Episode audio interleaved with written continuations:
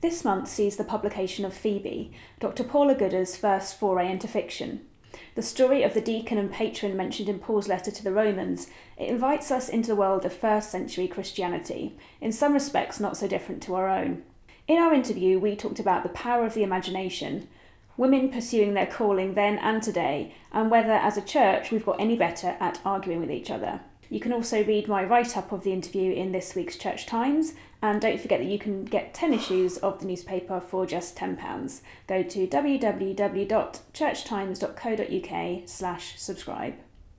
What I wanted to ask you first was, I guess, why did you decide to write it? Is it something that you've wanted to do for a long time? What made you want to write something that's um, more, I guess, in the kind of historical imagination space?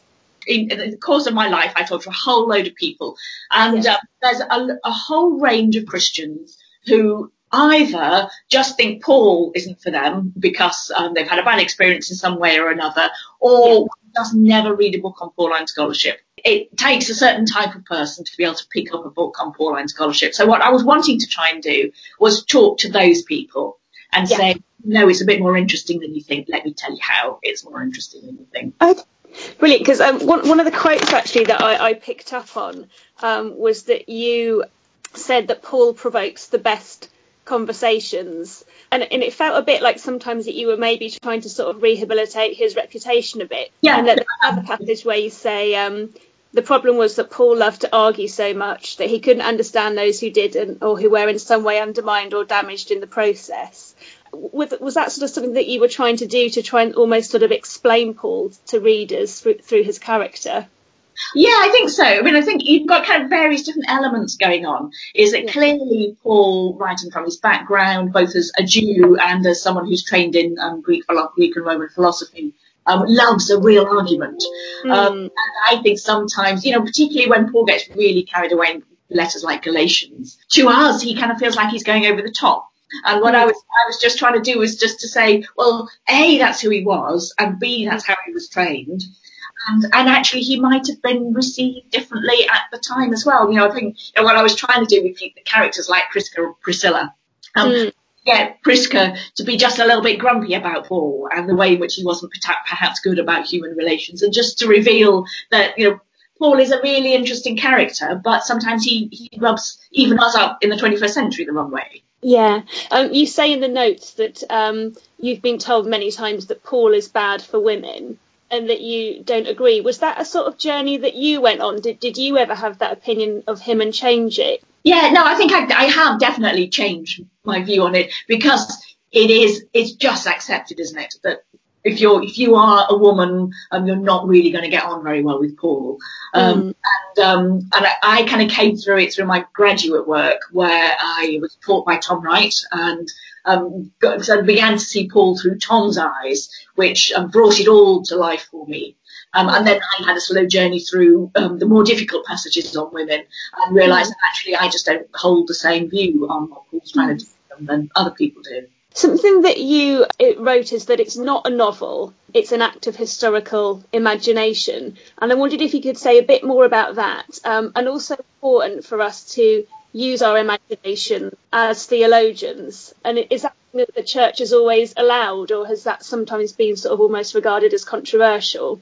Yeah, well, shall I start with a novel bit? Um, yes what I'm, what I was desperately trying to do is to say, look, I know I'm not a novelist. Um. I think novelists are, I, I, I read novels like there's no, you know, no end to them. I love novels. I think novelists are utterly brilliant. And I think um, it is really easy just to assume that um, you know anyone just can pick it up and write a novel. And I know from my novelist friends, it's a skill. It's a real. It's really crafted. And I wanted to give respect to novelists and say, look, I'm not just a newbie who's having a go at doing what you've been doing for years. Um, so, so that's what I'm trying to say about kind of I'm not a novelist. And, and in any case, um, the the other thing I know I do know about novels is if if it's a real novel, um, the story drives everything. So it's yeah.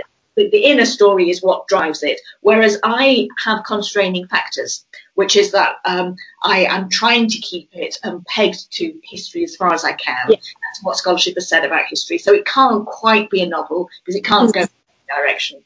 But therefore it is a piece of historical imagination. And for me, the, it's really striking that we do a lot of imagination when we do when we think about the Gospels. The techniques of meditation um, that you do around Gospel stories um, often in, will encourage you to imagine yourself into at the mm. time Jesus was, but you never, never do that around Paul's letters. Mm. And I think that task of just imagining yourself into what it was like, what it might have been heard like, did you agree, did you not agree, kind of just lifts it off the page in a way that um, otherwise it doesn't. And I think your question about has it been disapproved of in Christian history? Yeah, I think it has. I think mm. it has because for a good reason, really, that we kind of we want to deal in truth. We want to say, you know, this is so important and we need to understand what truth is. That therefore what I'm doing is is actually not entirely dealing with truth because actually what I'm doing is, is kind of engaging with imagination. But I think if you don't engage with imagination, um, you lose something really important. What I'm trying to illustrate is that if you use careful imagination and you use the history that you know, you can get access to a different form of truth, which is that kind of emotional, spiritual truth, which I think is sometimes lacking when you're reading Pauline scholarship. What was it about Phoebe in particular that, that drew you in? And is she somebody that's been important to your own faith? She's tantalizing and scholars um, are tantalizing about her and i have for many years just been tantalized and in the end i kind of broke down and said i've got to do something about this because um, what you've got in scholarship is various bits of agreement so Phoebe was a deacon of the church in Corinth. Mm-hmm. Phoebe was a patron who would have had clients and was wealthy. Phoebe, the name, um, was normally given to slaves. So therefore, um, would have been um, a freed slave. Fourth piece of information: Phoebe, scholars agree, took the letter of Romans from Corinth to Rome, and therefore was probably the very first person who ever explained it to anyone who wasn't Paul. So yes. put those four pieces of information together, and that is just gold. Um, yeah. And that's what I, I, in the end, I went, oh, I've got to do something with this because you've got a former slave who's now very wealthy, important in the church, the first exegete of Romans. You can't not do something with that. That is too good. And in the end, that, that's why I, um, I was waiting for the right way to do it, and this seemed to be the right way to do it. I think sort of what, what came across was that you um, have a real affection for that period of the church's history. And I wondered, what is it about that time that um, kind of excites and, and interests you? I'm going to say what I say, but then I might disagree with myself. But it, it's kind of working it out on the hoof. You know, it's that it's new, it's fresh, it's vibrant, these people had just encountered Jesus and he's made an enormous difference in their li- difference in their lives, who he was, right, risen from the dead, the sending of the Spirit, and then they've got to work out actually what does this really mean? And there is something about that working it out. What does it mean? What difference it, does it make to the world? What difference does it make to me? That I think is absolutely captivating. And because often these days we're not working it out quite in the same kind of way, you haven't quite got that vibrancy. And it's the vibrancy that I think is just, like I say, captivating. I noticed that you say at one point that some one of your characters says um, of the letter, I wouldn't be surprised if people are still trying to work out what it means in a few months' time, uh, which I felt was a sort of a hint of, you know, with hindsight, it would act- actually be centuries of people trying to work out um, what it meant what I was trying to say is, I don't think they would have known then. Um, um, thousand years later, we'd still be reading it. I think they'd be going, "Oh, this is really interesting." I bet in a few months' time they'll still be wrestling with it. And I just kind of wanted to go there. You know what? Two thousand years later, still at it. Yes, and I think there's um there is a lot in there about kind of internal church debates which actually felt sort of quite prescient. And I wondered if you felt that we we were getting better at it as a church, or even maybe whether we've regressed. Have we learned anything? And maybe have we lost some of the good humour or even the kind of empathy of the time? Because I think what came across in some of those debates was that people were, you know, in a small room and knew each other's backstory, and so they kind of understood the personal reasons why people were coming with their arguments. And I wondered yeah, you know, have we got better as a church at, at arguing with each other? You heard me laughing when you first asked the question, so you'll gather the answer there. No, we're no better, are we? I think I might have been over generous um, in drawing the pictures um, of the earliest community in that, you know, as you say, I was telling people's backstories and people understood why people were saying things. Um, I think in a way what I was doing is idealizing how we might do those debates today, that kind of that generous empathetic, empathetic understanding. I bet they didn't. I bet they still had a real bust up like we do today. But I was just trying to do the what happens if you do know each other really well and you allow people to have arguments in a different kind of a way. And so in a way that was more my kind of idealization of how you might have a big debate rather than necessarily reporting that they did. Because if you look at Galatians, they clearly were not being nice to each other. Um, yeah. They were really quite vicious. So so I was I was imagining an ideal scenario rather than probably as it probably was. You were obviously very involved in the um, debates at General Synod around around sort of women bishops, and I wondered had your experience of that kind of informed the book, and did it almost take you to kind of step away from that kind of debating chamber in order to write something like this that it maybe wasn't so fresh that you had been involved in sort of such intense and heated debates? Um, very much so, actually. Um, and there's kind of two contexts in which I've been involved, which were in my mind when I was writing. One of them is the Women Bishops legislation. The other one is I'm still a member of Anglican Roman Catholic International Commission, ARCIC. And what I learned from both of those is that um, you can have a really contentious debate among people you know well in a completely different way than you can in the big arena. And what happened with both women bishops and with ARCIC is that you form relationships and once you've formed relationships, the debate changes. But the trouble is you then leave that little group and you, then you go out to the big group and say, hey, look what distance we've travelled. But the people out there haven't travelled the distance relationally as you have inside the group. Um, and that's when the, the, big debates become really difficult. It happens in both contexts. And then mm. that's what I was trying to do in the book is say, well, look what happens when you get together in a small group and you get to know each other and you understand people's journeys. Actually, you deal with the conflict in a different kind of way. So you picked up absolutely on one of the things that was in my mind is that kind of, this is how we really need to do conversation, but how you then take it out into a big context where you don't know people's journeys, I think is a lot more difficult. I was also thinking um, when I was reading the book about a recent um, Channel 4 documentary by Professor Joan Taylor that was looking yeah, at um, Bond. yeah. yeah, and um, I wondered whether you feel that um, the sort of existing discoveries about the early women of the church are kind of disseminated enough because one of the debates that came out of the program was people saying well this isn't new we know this. And then other people saying well you know we might know this as people that are very involved in the church but for for a mainstream british audience this could be quite revelatory.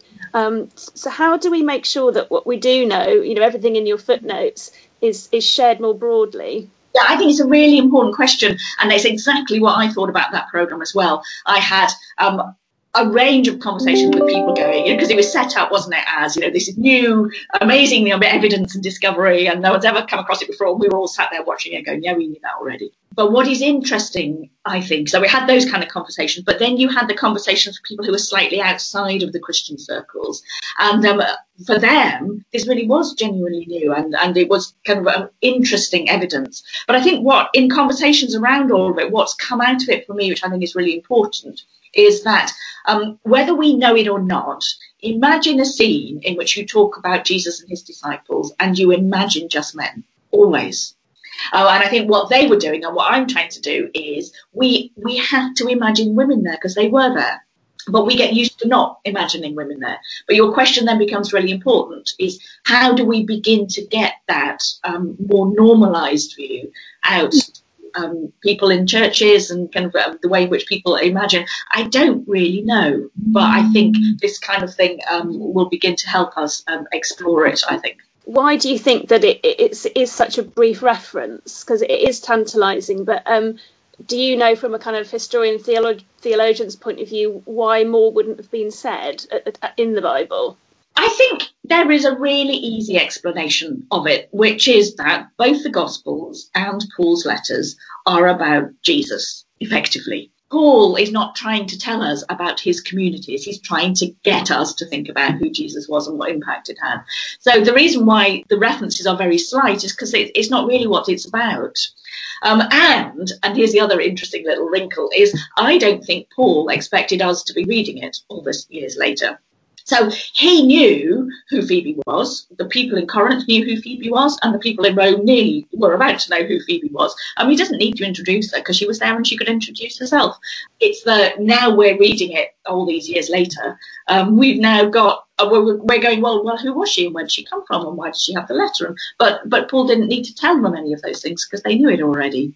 So it's the we're, the trespassers into a bit of private correspondence. We're going, but but you haven't told us who all these people are. And I think Paul would go, well, I wasn't writing to you. Could you say a bit about your decision to to um, go into so much detail about her experiences as a slave? And one of the things it made me think a bit about was um, Elaine Storkey's book um, Scars Across Humanity, and I guess the reality that the imprisonment and trafficking of women is still such a live issue. Um, so, could you say a bit about why you wanted to go into such detail about her sort of fairly traumatic background? Um, because I was trying to do um, a reflection around the reality of being a woman, um, whether it be in the first century or in the 21st century. Because in a sense, what the book is, is a reflection on what prevents someone who's clearly already a woman in certain levels of leadership from going into another, a greater form of leadership, which was the taking the, um, the, the mission to Spain. Um, and what I was trying to say is that actually there are a whole load of contextual reasons. Well, I was trying to do a whole range of things, but one of the things I was trying to say is that there, there are some very contextual reasons why some women um, struggle to occupy their role in leadership more than men do. And so that you need to know people's backstories, you need to understand who they were and where they come from in order to recognize that inhabiting of leadership can be harder for women in some contexts than others. So that's one thing I was trying to say.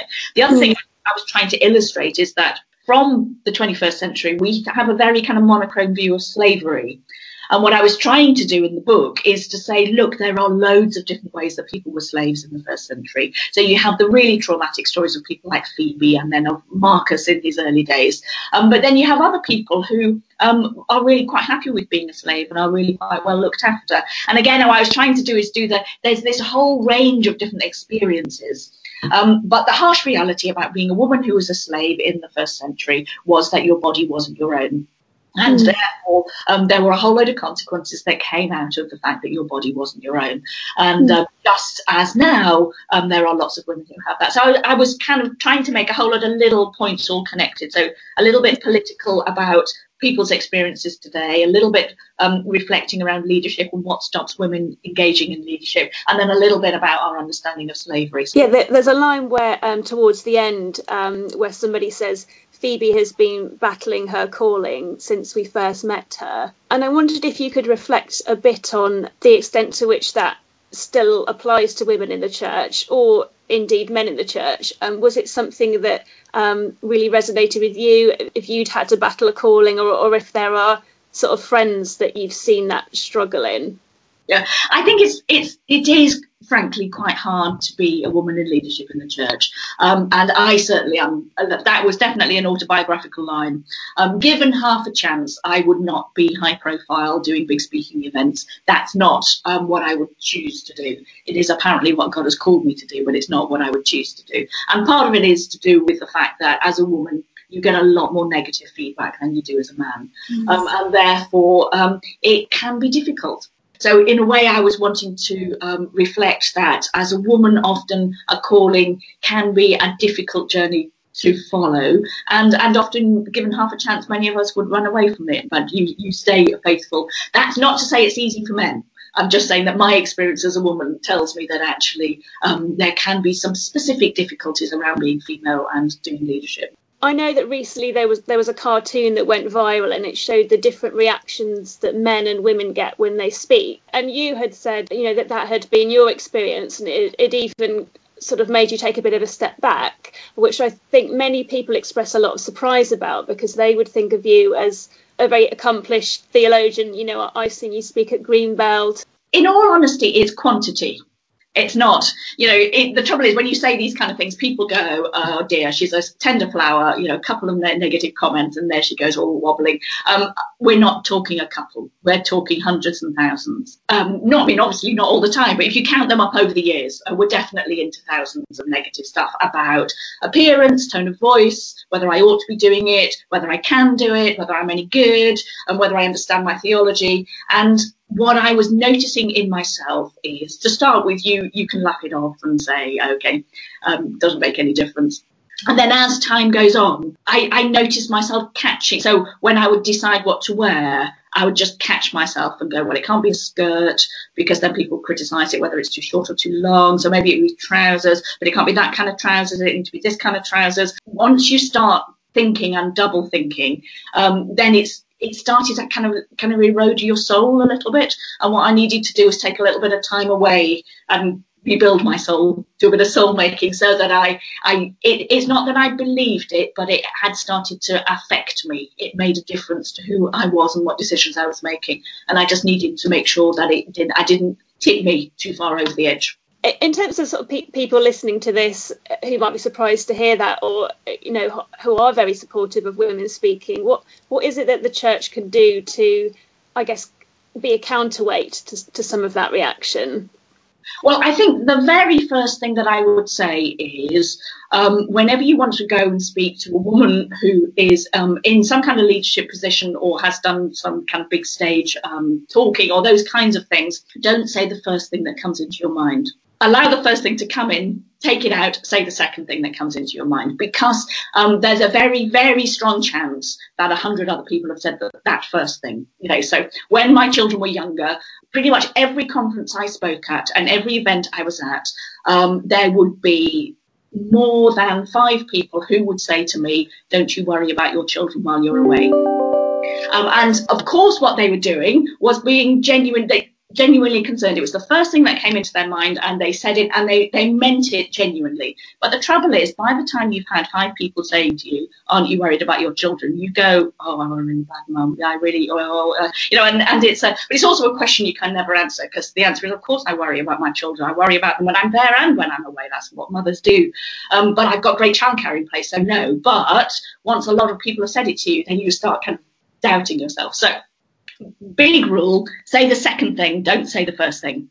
And then the other thing is be aware that people naturally criticize women more. So if you can say something positive, say something positive. If you need, you, you want to pick them up, that's great, but just say something positive first before you get into the negative. Yeah. And, and are you seeing um, more younger women coming forward with with great great confidence, or is there still a lack of encouragement, I guess, about another generation of women coming forward and, and speaking? There's a, a, massive um, change of culture, and I, I'm so encouraged to see loads of women in their 20s and early 30s who are starting. I think um, you just need to look at how many women there are who are older um, to recognise that um, starting is one thing, continuing is another, and we need to go be above and beyond to make sure that we we have a whole range of different women speaking from a whole range of experience, um, and be really really supportive of them. Um, there's really interesting statistics if you look at um, PhD st- statistics of how many women do undergraduate work, then they who do masters graduate work, then who do PhDs get to the end and then get a job. Um, you start 50-50, you end tiny, tiny proportions of women staying on. We have to ask the question of where what what happens to the drop off. We're still yeah. in huge drop off territory. So what can we do to counteract all that big drop off? Yeah, great point. Um, and what role do you think um, learning about Phoebe plays? Um, I know that um, one of the conversations that women have about being in church, um, where often it is a male preacher, is that they don't actually get to hear very much about their foremothers in, yeah. in the church, and um, that that can have a real impact on your faith. And then it's actually incredibly moving when you do hear a sermon that, that is about these women. So, do we kind of underestimate the power of hearing those stories, not just on women, but on a congregation. I think so, absolutely. Um, if I use a slightly different example, um, one of my favourite novelists is Philippa Gregory. Um, I know some people love her, some people hate her, but I'm a real fan of hers. And what she's done single-handedly is reintroduce women into the history of the period around Henry VIII, but earlier, a bit later. Um, and I love what she's done because what you can trace now in through after the influence of Philippa Gregory is people are now studying, for example, Mary Boleyn's life in a way that they never were before she the, wrote the other Boleyn girl. So she's actually opened up a world of women for people. And what I'm wanting to do with this is to do a similar kind of thing, is to open world of women and go, they were there, we just they're just a bit silent. Um, and I think it really does because because I think I, one of the things I've struggled with my faith is you know when people say who are your ancestors in the faith. Um, naturally first coming to mind are people like Paul. And then I say, well, actually, no, I, I really do want to be inspired by female characters. And I think people like Phoebe and Junia are incredibly inspiring. Something I found really moving was the end of that um, Joan Taylor documentary where they put the, the women's statues um, up and they sort of emerged. I, th- I found that really moving. And the, the, the last two questions I had were one you've touched on, but are there other sort of acts of historical imagination or historical novelists that inspire you? So one of them I was thinking of was Hilary Mantel. Yeah. Um, and secondly, if you were to um, do another book like this, is there another woman that you would like to um, imagine a history for? Right. So first, um, yeah, Hilary Mantel, I'm a real, real fan of. Um, there's, um, there's, well, Alison Weir does some really interesting things. Hilary Mantel does interesting things. So those kind of female novelists, I think, are doing some really fascinating work. I also want to talk about the um, the male um, scholars who've done some interesting stuff. So people like Gert Theissen, The Shadow of the Galilean, and Bruce Longenecker's The Letters of Pergamum um, are again biblical fictional accounts, and I loved what they were trying to do, and that's what gave me the idea of the Phoebe book. And the answer is yes. If this goes well, I've got another idea. And um, I think it'd be really, really interesting to do something on Philippians. Um, mm. What we've got in Philippians is a fascinating backstory. So um, Epaphras has gone to visit Paul in prison, um, nearly dies, and um, and then you so you've got all of that dynamic. And Paul mentions um, Euodia and Syntyche who've fallen out. Um, I can't quite imagine calling a book Euodia. I don't think it would quite sell in the same kind of way. but I'd love to do something around who Euodia and Syntyche was, because another important woman connected to Philippi who wasn't mentioned in Philippians is Lydia. So you've got Lydia, Euodia, and Syntyche, and I think that is crying out for a little um, fictional account. Um, if this goes well enough, then I'll have a go. Excellent. I hope you do. I really, I really enjoyed the book. It was brilliant. Thank you.